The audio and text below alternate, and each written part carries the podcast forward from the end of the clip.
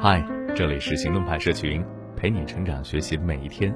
我是行动君静一，敢行动，梦想才生动。今天的文章来自刘润。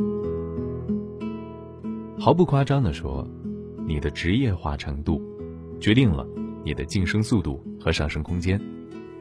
有的人工作十年还是原地踏步，被别人评价特别不职业；而有的人，在职场上明显比同龄人上升更快。你会发现，除了专业能力很强，这样的人都特别职业，跟他们打交道会感觉很舒服。那么，到底什么是职业？我职业生涯的第一课叫做职业化，这门课让我受益至今。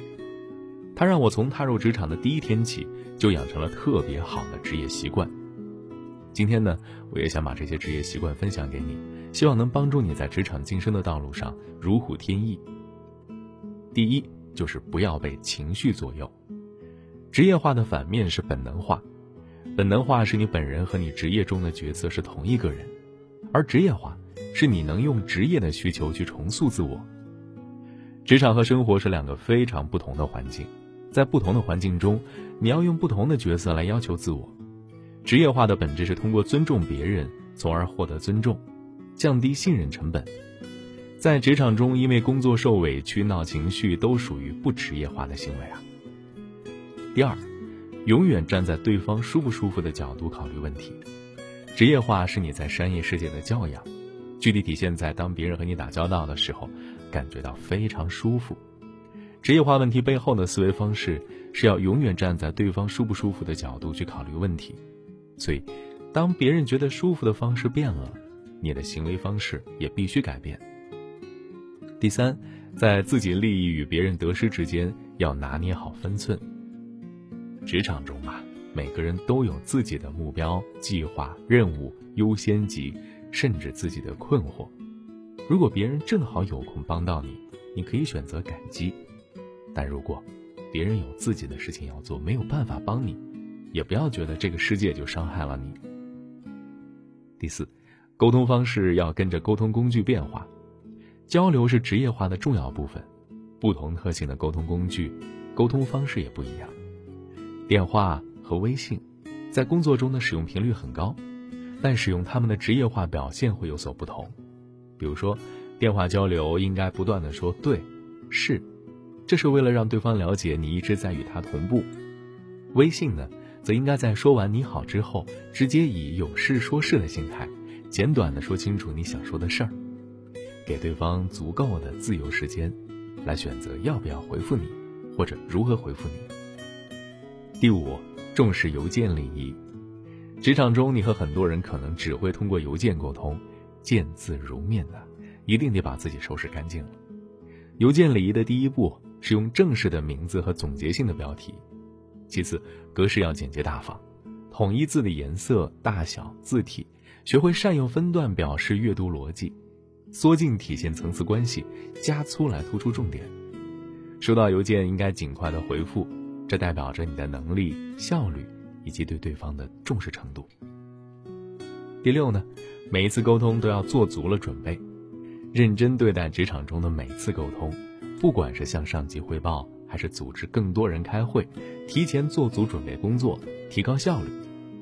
一个有效的、高价值的沟通，要想办法增加产出，得出更多的结论和共识，尽量的减少大家的时间投入。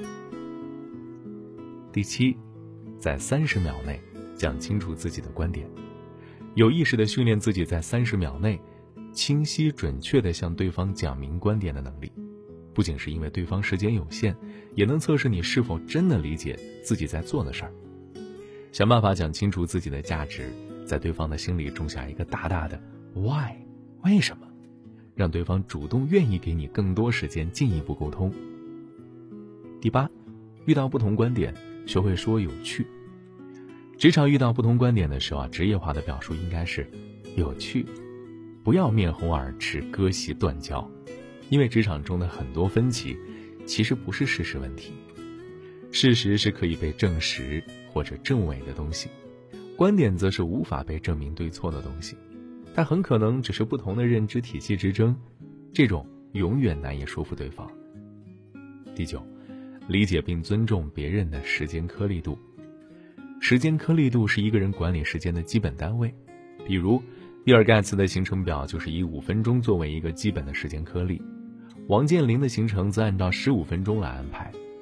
一个具备职业素养的商业人士和别人打交道的时候，会懂得至少以三十分钟为单位安排时间，以一分钟为单位信守时间，千万不能迟到。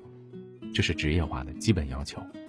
如果真的迟到，一定要非常诚恳的道歉，并且补偿对方。第十，不要过分承诺。完全不把自己的承诺当回事儿，或者超出自己能力的过分承诺，这可是职业化的大忌啊！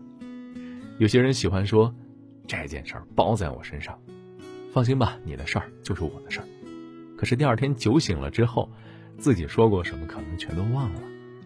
这种行为诚信啊，只会损失别人对你的尊重和信任，而信任是你最大的资产。这最后的话呢，还想多说几句。职业化就是商业世界的教养，这来自于对外的分寸感和对内的克制力。职业化的本质是通过尊重别人，从而赢得尊重和信任。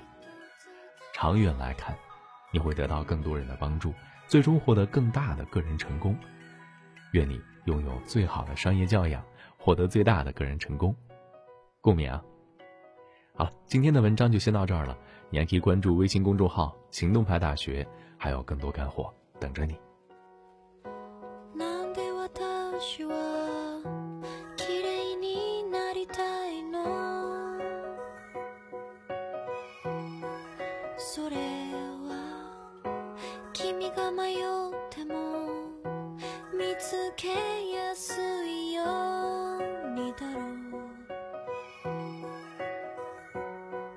冷たい電車